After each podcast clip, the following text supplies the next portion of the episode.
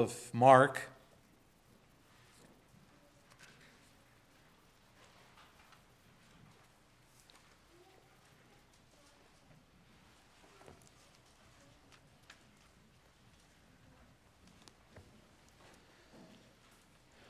The Gospel of Mark in chapter 6. We're going to read together from verses 30 to 34. Mark chapter 6, beginning at verse 30. The apostles returned to Jesus and told him all that had been done and taught. And he said to them, Come away by yourselves to a desolate place and rest a while. For many were coming and going, and then they had no leisure even to eat. They went away in the boat to a desolate place by themselves.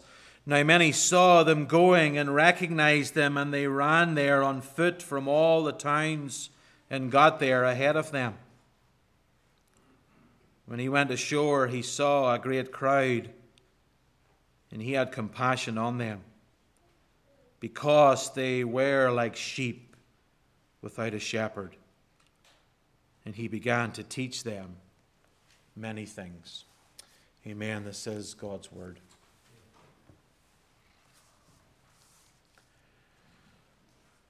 Often people have a faulty impression of just who God is.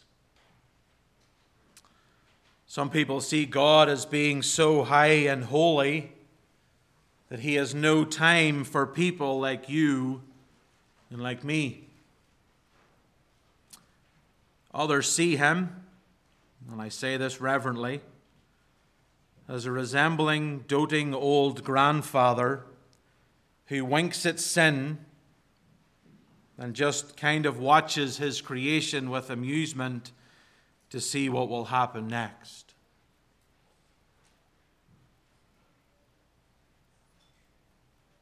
God is a holy God. God is a living God. And God, this morning, if we are found in Christ, is our God. Yes, He is separate from sinners, He is untouched by our wickedness, and He cannot look upon our sins. And our God most certainly does not wink at our sins and sit back as the universe might think, doing its own thing. He is a God who is in control of all things and at all times. And our God is a God who cares. When studying this passage, there were many who did surveys and they asked, Who do people think God is? Many people, when they were asked that question to portray God, would say, Well, God is a God of wrath and a God of judgment. And yes, He is. But He's also a God of love and a God of compassion and a God of intimacy. He is a God who cares for his people. As we close this calendar year, and perhaps you're wondering what Merv's going to bring as a year end message, we preach consecutively through the Word of God. And these four verses have been such a tonic to my soul, even in this past week studying it, and I pray that it is for years. And what can we bring God's people as we close a calendar year and we look back and we see the many trials, the many difficulties, the many hard things that have come across our path? For some, there have been really tremendous days. There have been days of much goodness and joy and uplifting. But just like the clock ticks from side to side, there's always a balance between the two.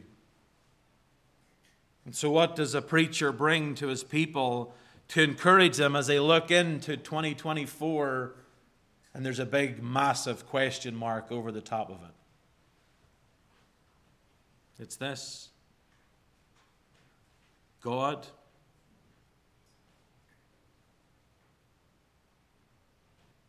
is good.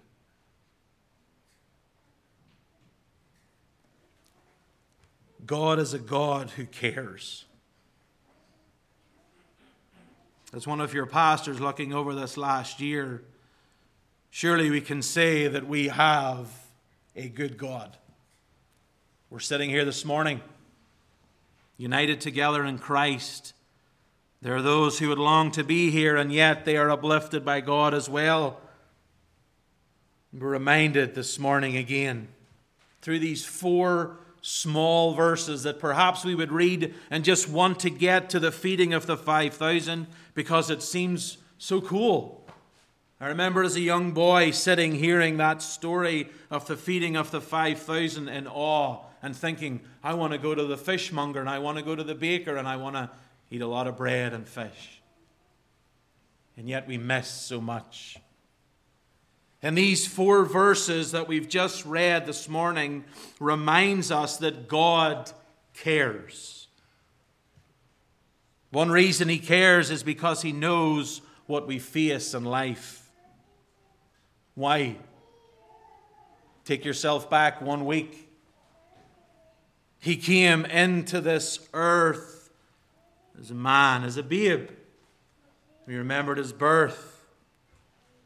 God Almighty robed himself in human flesh and he lived among men. He died on a cross and he rose again for sinners. That's all of us in this room because we are sinful people. And while he was here, he endured more of his share of pain, of poverty, of suffering. He knows what it's like to do without. He knows what it's like to be rejected. He knows what it's like to be hated. He knows what it's like to suffer pain, what it's like to be hungry, thirsty, and alone. He knows what it is like to be hated. Jesus walked through this world and experienced what he did so for us. So that when our time of need would come that he could sympathize with us and that we could grasp that truth. This morning as we continue our study of mark's gospel we're confronted with four verses that are truly a wonderful portion of scripture. If we were being honest we've read them so many times but have we actually stopped to ponder what they mean? This verse tells us without a shadow of a doubt that indeed Jesus cares for us. This morning, I want to point out two groups of people for whom indeed the Lord does care. The title, The Savior Who Cares, is such a precious truth to all of us this morning. And so, as we open up these four verses, I do so under these two headings. He cares about laboring servants, and he cares about lost sheep.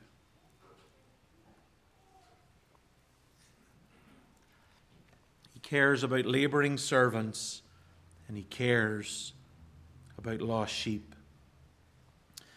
The events of verse 30 take place right after the events of verse 13. If you were to go back there, they've been sent out and they cast out many demons and anointed them with oil, many who were sick and healed them. And then we have those parentheses, those brackets that Mark uses to bring in the death of John the Baptist. But here in verse 30, we take up those apostles again. Jesus sent these 12 disciples out to preach, to teach, and to heal and their ministry had been an unqualified success. And he, they came back and they told the Lord all about their ministry, all about what they had taught in those surrounding villages. These men are excited about all that they have witnessed and all the doctrine that they've been able to teach. And you can imagine these men. Remember who they were. Remember some of their traits. I'm sure they were butting in at different places, trying to talk over one another, trying to get what they were coming across with. The, this verse, the apostles returning to Jesus and told them all that they had done and taught, was indeed a time of great excitement and a great time of great joy in the lives of these men. The same goes for us. There is no greater thrill in life than to serve the Lord, to serve Him, and to serve His people. When you stop to consider where you came from and how God saved your soul, what an amazing thing. At the end of a year, we tend to reflect and we tend to think this morning, I urge you remember the day of your conversion. Remember that time when you were wallowing in your sin and He saved your soul. And then think of the work that you've been able to do in, in perhaps some small or great way in His kingdom, and what a blessing that is. A blessing at times too great to comprehend. The Lord saved us to serve Him. We are here as God's people, equipped for a special work, yes, many in different ways. And yet we're called to serve our great God. It's a wonderful thing indeed to be busy for the Lord. That God even allows us to serve Him is such a wonderful thing. And there are no small tasks in his kingdom. So I ask you this morning how are you serving God? How are you serving the kingdom of God? As you ask that question, many will say, I've had no training. I don't know what to do. Look at the disciples. Think of who they were. They were sent out with very little training and limited knowledge, and yet they were sent out to do God's work. Don't wait until you know it all to do something for the Lord. The simple fact is that this side of eternity we will not know it all. But God has given each of us talents. He's given us gifts to bless His kingdom with. For some of you, it's, it's meal prep. When I read this, I thought back of the year that's gone past. It's cooking meals in your homes for others who are struggling. It's looking after children so that others can even go on, on dates with husbands and wives. That they can go on different things and knowing that their children are cared for. It's coming alongside families and, and clearing trees and brush, gathering wood to keep them warm in the winter. For others, it's the way that you're able to write and encourage through texts and letters. For others, it's opening your home and having hospitality. For some, it's being that prayer warrior in the closet for those that maybe have no idea. Brothers and sisters, in these days we are to be about the work of the kingdom. Please never think to yourself, I'm only able to do this small thing. Can I encourage you to do whatever that might be? There is no size with God, there is only doing or not doing. And as you do it, do it to His glory and to His honor. May it be that as we serve and as we encourage one another in the work, that we would not do it for man's appraisal, but that we would do it to the glory and the honor of God. You see, when Jesus hears the reports, and he sees and he hears all the things that these men have done, and he sees their enthusiasm, he gives some, as some commentator said, some strange advice. And he said to them, Come away by yourselves to a desolate place and rest for a while. But Lord, we are on a roll. There are so many who we have taken the gospel to that we could go back to. There are many people who we need to go and help. And what does God, what does Christ say here? Come away and rest. The people were listening. The crowds were coming, and it seemed like this was a perfect time to send these men out again and to preach and to heal and to increase even more. But yet Christ knew them. Christ knew that these were mere men. There are many reasons, perhaps, why the Lord does that, did this.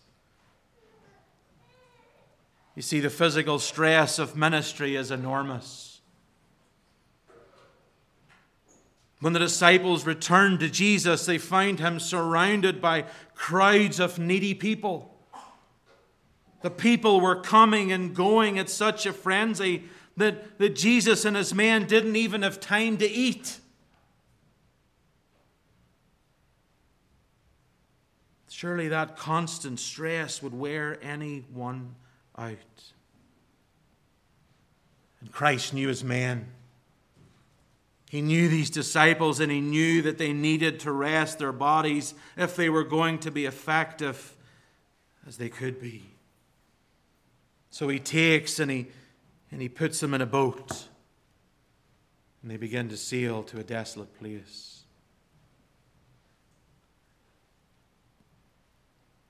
The same is true in our day.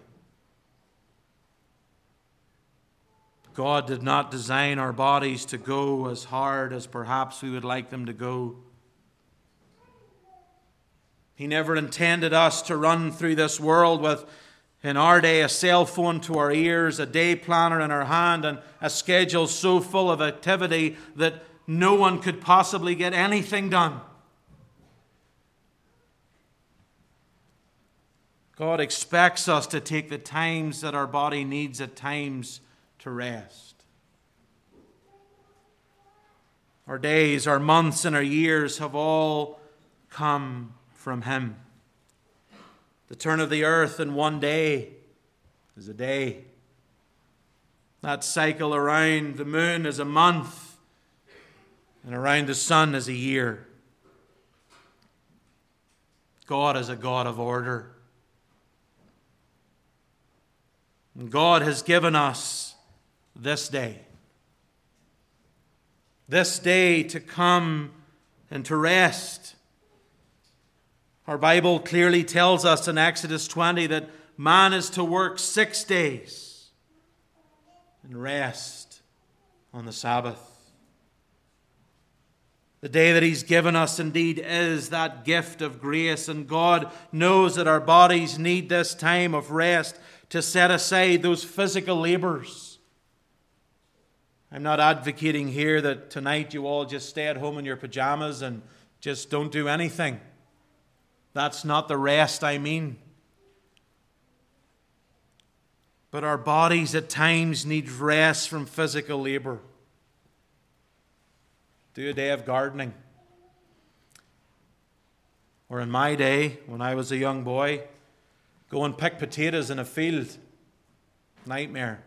You'd wake up the next morning and you'd realize that you had muscles in your back that you never knew were there from bending over all day. We need the physical rest. But this day is not a day of spiritual rest. This is a day when, as God's people, we come to the means of grace. Yes, physically we are not working, but spiritually we are being lifted up.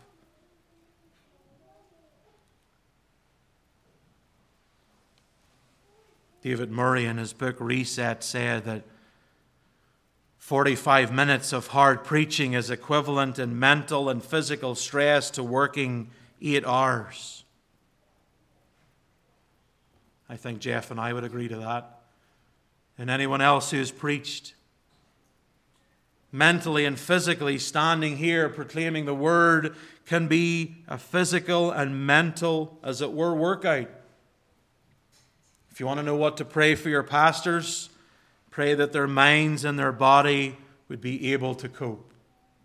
This might seem simple, and yet it's not. Our Lord Jesus took these men aside for rest. They were burning themselves out. Murray goes on in his book to talk about pastoral burnout. And it can happen. And as God's people, we need to be praying for those who lead not only in this church, but other men in other congregations who are faithful to the Word of God. That as we do so, we would do it with all the might that God has given us. Because, yes, we may have physical burnout. But something else here that one that Matthew Henry brought out, which was quite alarming even to my own heart was that the disciples at this point were in danger of that great sin of pride. If these men had been sent right back out and they had seen the same or even greater results, there is a danger, as Henry says, that they might begin to think that they were something special. The truth was, they did nothing. Yes, they were the mouthpieces, but it was God's work. We must, as men and as leaders and as fathers, even in our homes, never come to the place where we think that this is about us. This is not Jeff's church. This is not Merv's church. This is God's church. And it's God who raises up leaders and brings down others and preachers, those who preach and even those who teach. When you preach what you might think is a great message, give him the glory. Sunday school teachers, when you think things go well in your class and the kids have sat attentively and listened, do not pat yourself on the back. Give the glory to God. If we're not real, real careful, we can fall into the trap of thinking that we are special. If we're not careful, we can become lifted up in pride and forget that anything good, anything good that comes from any of us comes from the hand of God. Isaiah 64 reminds us that the best that we can produce is trash. But if we yield to the Lord, if we give Him the glory, He can use it in wonderful ways. He is the source of strength. He is the one that deserves all of the glory. At times it's hard at the back door. When you greet people and they shake your hand and they say, Great sermon. How easy it is to begin to be puffed up and proud. I urge you, brothers and sisters, I urge you, church members, keep Jeff and I accountable to these things. That our heads would not get bigger, that our egos would not grow, but it would be God that would get the glory. When we begin to think that the success of our ministry, the success of what we do is in our own strength and in our own ability, we are headed for a great fall. That isn't the preacher. It isn't the teacher or anyone else who wears a suit of flesh. Our blessings come from God and God alone. And it's Him that deserves all the glory. And so, if you struggle with these things, as so many of us do, who doesn't like to have a pat on the back? I'm not saying you never do it, but I'm saying be careful. Be careful. And remember to give all the glory to God. Because, secondly, he takes cares, he took care of his disciples. They were in that boat.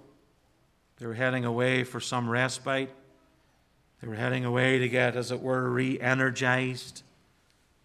But secondly, we see the heart of Christ.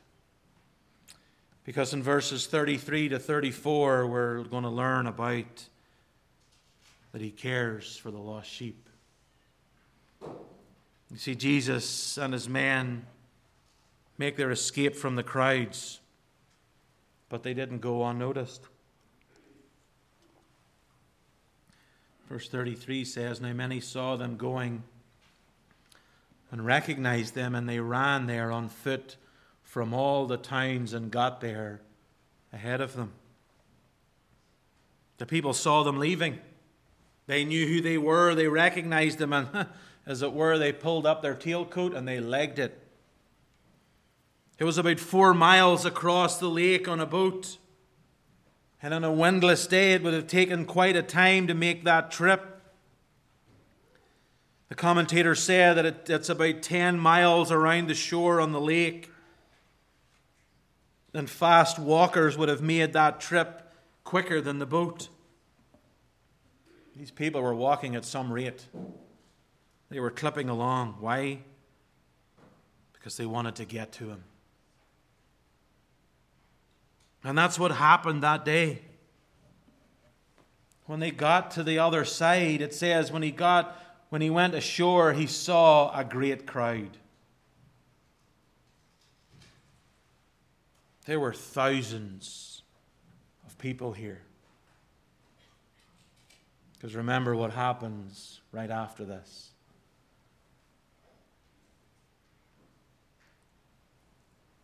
But even in our day, we see the contrast between ourselves and Christ. Many people get angry if our plans of rest are interrupted by one person. Perhaps we're taking, as we call that, day to ourselves, and we're lounging around the house, and the door knocks. It's never a, oh, yippee, someone's at the door. It's a who is it? What do they want? Many people would have seen the crowds, as it were, as an interruption and as a nuisance. Some people may have actually stayed in the boat and looked at each other and said, Right, let's row harder somewhere else. Let's get rid of these people. But look what the Bible tells us. He sees the crowd and he, that is Jesus, had compassion on them. When we look at a person in need, there are many different emotional responses that can happen to us. Perhaps at times we've apathy. We see the need, but we really don't care and we move along. And there are so many in our world today like that. Perhaps we have sympathy for a moment. A slight feeling of, well, perhaps we could help them in some way, but maybe never actually coming through. And then there's the word that the Bible uses here of Christ compassion.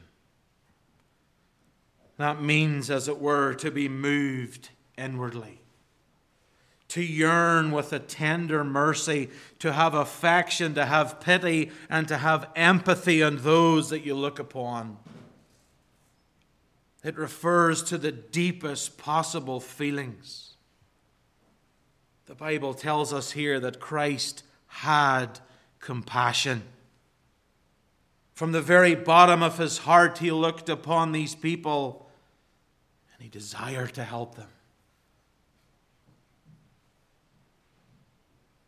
Jesus saw the people, he was touched by their need. He was moved by a strong desire to meet their need. Christ here had compassion for the lost sheep. When Jesus looked at the people, he saw them, as it were, as a flock of sheep, as flock of sheep that were lost. He looked upon them as helpless lambs with no one to care about them. Oh, they had their religious leaders. They had those who they could call spiritual leaders. But those men did not care about the people.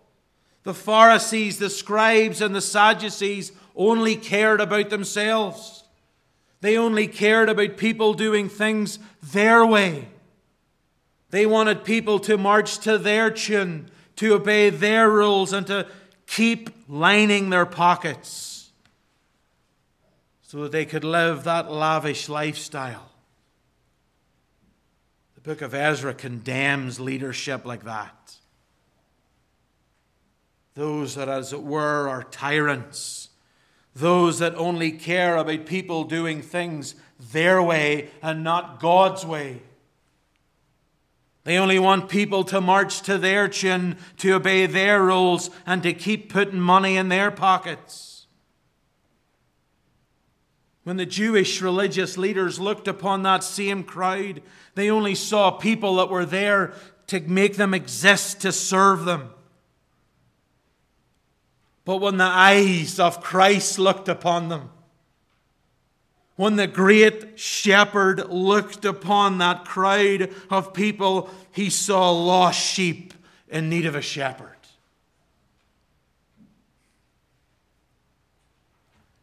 We've lost that image of what sheep are. Some have sheep in our congregation. Some have reared sheep for years. And speaking from experience, sheep are about the most dumbest animal on the planet. They have no sense of direction. They are also absolutely defenseless. As a young boy, I used to love watching the sheep herding shows.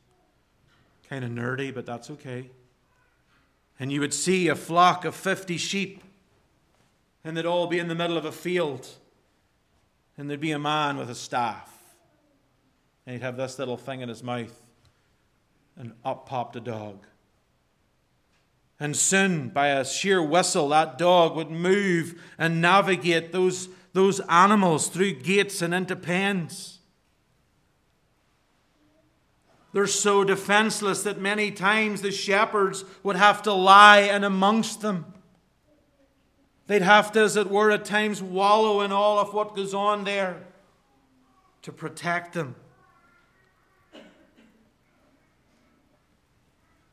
There's no animal as needy and as dependent on the human as the sheep. And when Jesus refers to the lost people as sheep, he's not insulting them. He's telling them that they have no sense of direction, that they are absolutely defenseless, but that he is the great shepherd. He is the one who can guide, He is the one who can defend.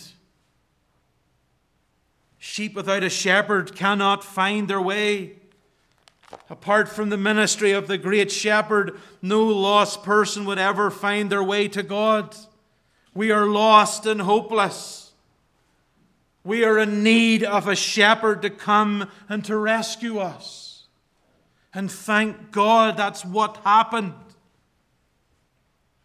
He didn't lie in that manger for the rest of his life. He came as the one to save his people from their sins. The great shepherd went upon that cross. He bled and he died for you and me. He was buried in that tomb. And in three days he rose. And now he is in heaven, seated at the right hand of God. But you see, sheep without a shepherd are also absolutely defenseless. Apart from the intervention of the heavenly shepherd, no lost person would ever be able to avoid the wrath of God and the fires of hell. He came to seek and to save those that are lost. You see, our religious activity, our good works, and our good intentions, and even today, our New Year's resolutions will not get us to heaven. Being a good person is never enough to keep us from hell. The only antidote for the poison of sin is the blood of the Lord Jesus Christ.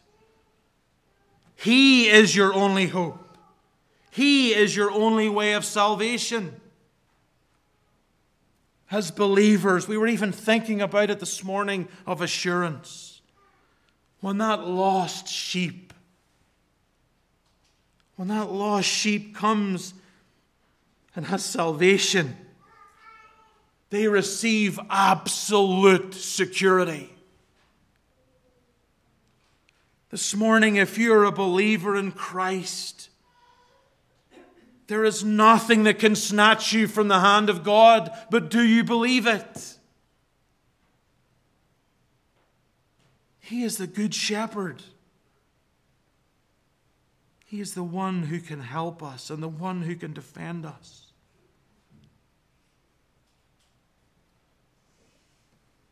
There are some in here this morning who have no time for these things.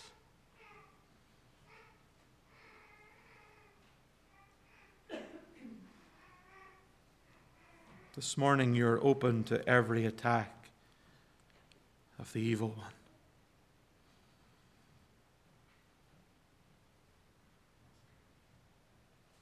You are a sheep without a shepherd. And I say this as kind and as honestly as I can without coming to Him you will be lost for all of eternity.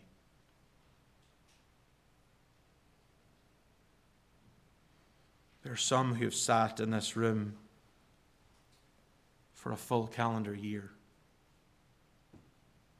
And God, in His goodness, has given you yet another Lord's Day. Will you spurn Him again? Will you remain that sheep without a shepherd? Will you remain in your sin? This morning I urge you come to the one with great compassion. Come to the one who can defend and protect, the one who can save your soul. It's not your parents, it's not your attendance at this church. Jeff and I can't save you. All the money that you have in your bank account means nothing. Only Christ and Him alone, the great shepherd, the one who saves sinners. But just as Jesus looked out and he saw that great crowd, and he had compassion on them because they were like sheep without a shepherd he also saw individuals. As he looked out at that throng of people, he saw every broken heart, every physical ailment, every emotional need, every spiritual problem. He saw it all. He saw that crippled child. He saw that abused wife. He saw that depressed father. He saw that rebellious teenager. And Jesus looked at that crowd and he saw the individual person there themselves.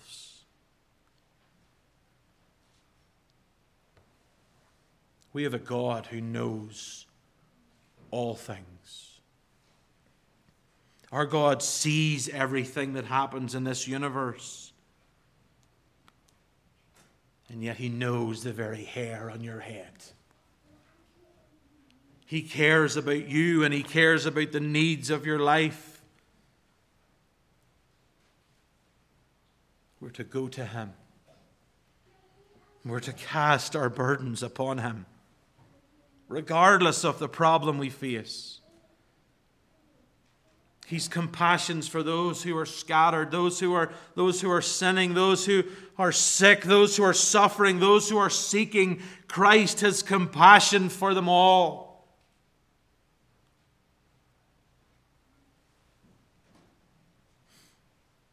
He saw them. He knew them. And yet he still had compassion and love for them. He didn't look at what was apparent on the surface. He was able to look at the heart and see their deepest need. He loved these people at the deepest level of his being. He wasn't impatient with them or he wasn't offended by their needs. He had compassion. This morning I ask us how do we see people? People who are needy people who are struggling? Do we see them as at times a nuisance?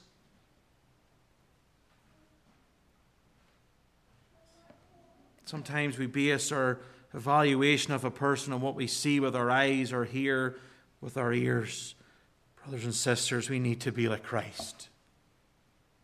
We need to have Christ like compassion on those that we meet in this world.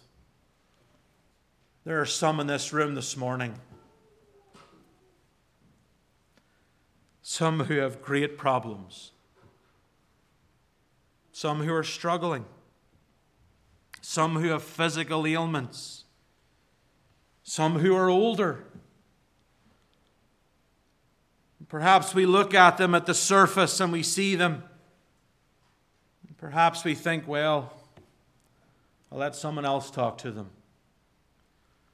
I'll Let someone else draw alongside them. They're not really my cup of tea. The Bible tells us that we are to have compassion. We are to love as Christ loved. We're to look at them and see them as Christ does. And we're to encourage. We walk this pilgrim road together.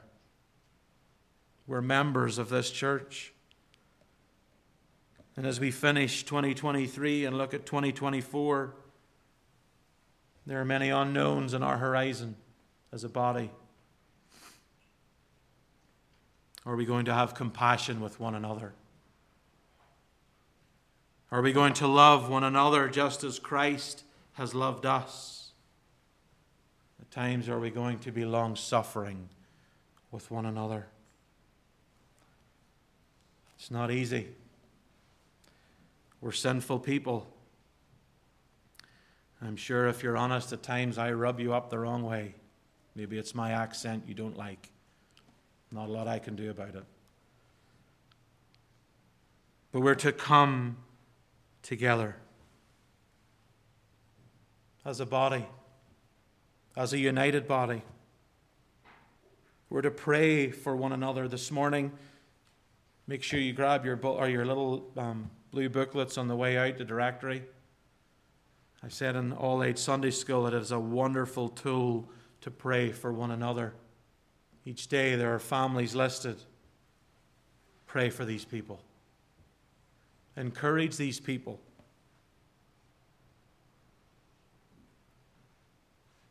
When you come to the house of God, raise your voice in song.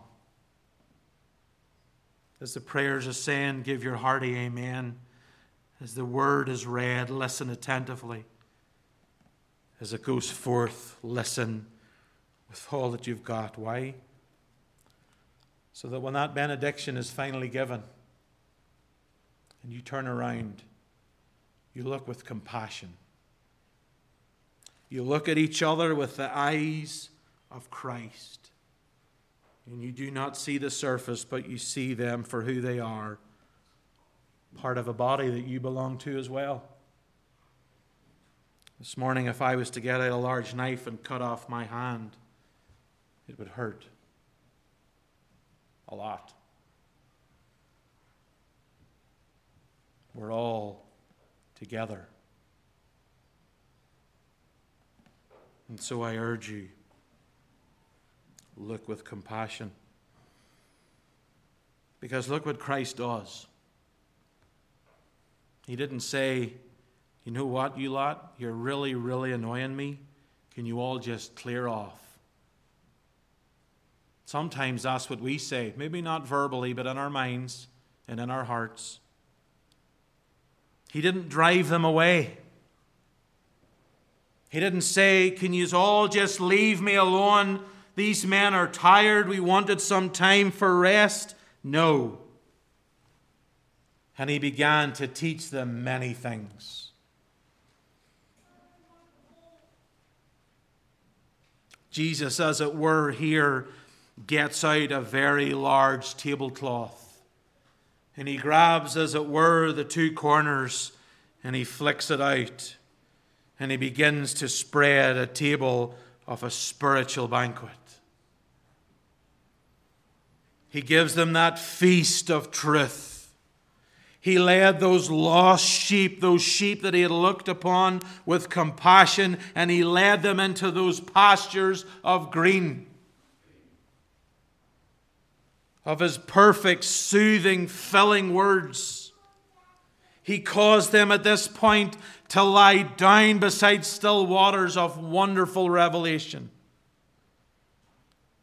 Christ that day gathered up those lost sheep, as it were, in his arms, and he pointed them to God. He told them the way of life and of truth and of salvation. They were lost sheep, and he had compassion. He wasn't asking them, Hey, do you need temporal things? He told them of the love of God. He told them of hope, of life, of peace and joy that were available to them through him. He reached out to those lost sheep and he gathered them into his bosom. And he did the same for you and me on the day when he saved us from our sins. Do you remember the day when that good shepherd found you wandering in those dark hills of sin? Do you remember when he, when he lifted your feet from that miry clay and, as it were, he placed you on his shoulders and he carried you and he continues to carry you to that place of peace and of safety and of blessing? Do you remember? At the end of the year, we like to go backwards. And we like to think of all the things that have happened in the last year. Brothers and sisters, go back to the day when He saved your soul. Go back to the day when that good shepherd grabbed you and pulled you into His bosom because you're still there. He is the Good Shepherd. As we leave this calendar year, we should rejoice on what He has done for us. Trials, tick that box. Temptations, tick that one. Tribulations, shortcomings. And yet, He is a faithful God a God who sustains and helps us. Who is God? He is one who cares. He is one who sent forth his Son, the Good Shepherd, the shepherd with compassion, and the shepherd who's able to save his sheep. As you leave today, and as you walk into 2024 tomorrow, as you open your eyes, where will your joy be? Where will your hope be? Where will your, your place of peace and safety and of blessing be, dear saint? It won't be found in anything else than in Christ and in Christ alone. As we conclude, I ask Are you weary in the work of the Lord this morning? Have you lost the joy of your salvation? Have the things of God at times become a drudgery to you? Are you spiritually tired and worn out? Then come to the Good Shepherd. Come to Christ. Cry unto Him. Put all your burdens and your petitions at His feet and trust Him. Trust Him. He is the one who gives life and joy and peace and safety and blessings. He is the one who cares about your life. Man will fail you. Man is full of promises. Our promises, as Isaiah said, are like trash. Only the promises of God are yes and amen, and what we can live our lives by. This morning, are you a lost sheep? As it were, are you out on those hills of sin away from God and alone? The Good Shepherd cares for you too. Come to Him this morning. Come to Him while there is time. Come and repent of your sins. And you too can have that peace and that assurance and that safety and that blessing. All of us today, as we leave this calendar year, need to remember compassion of Christ, the Good Shepherd. Let's pray.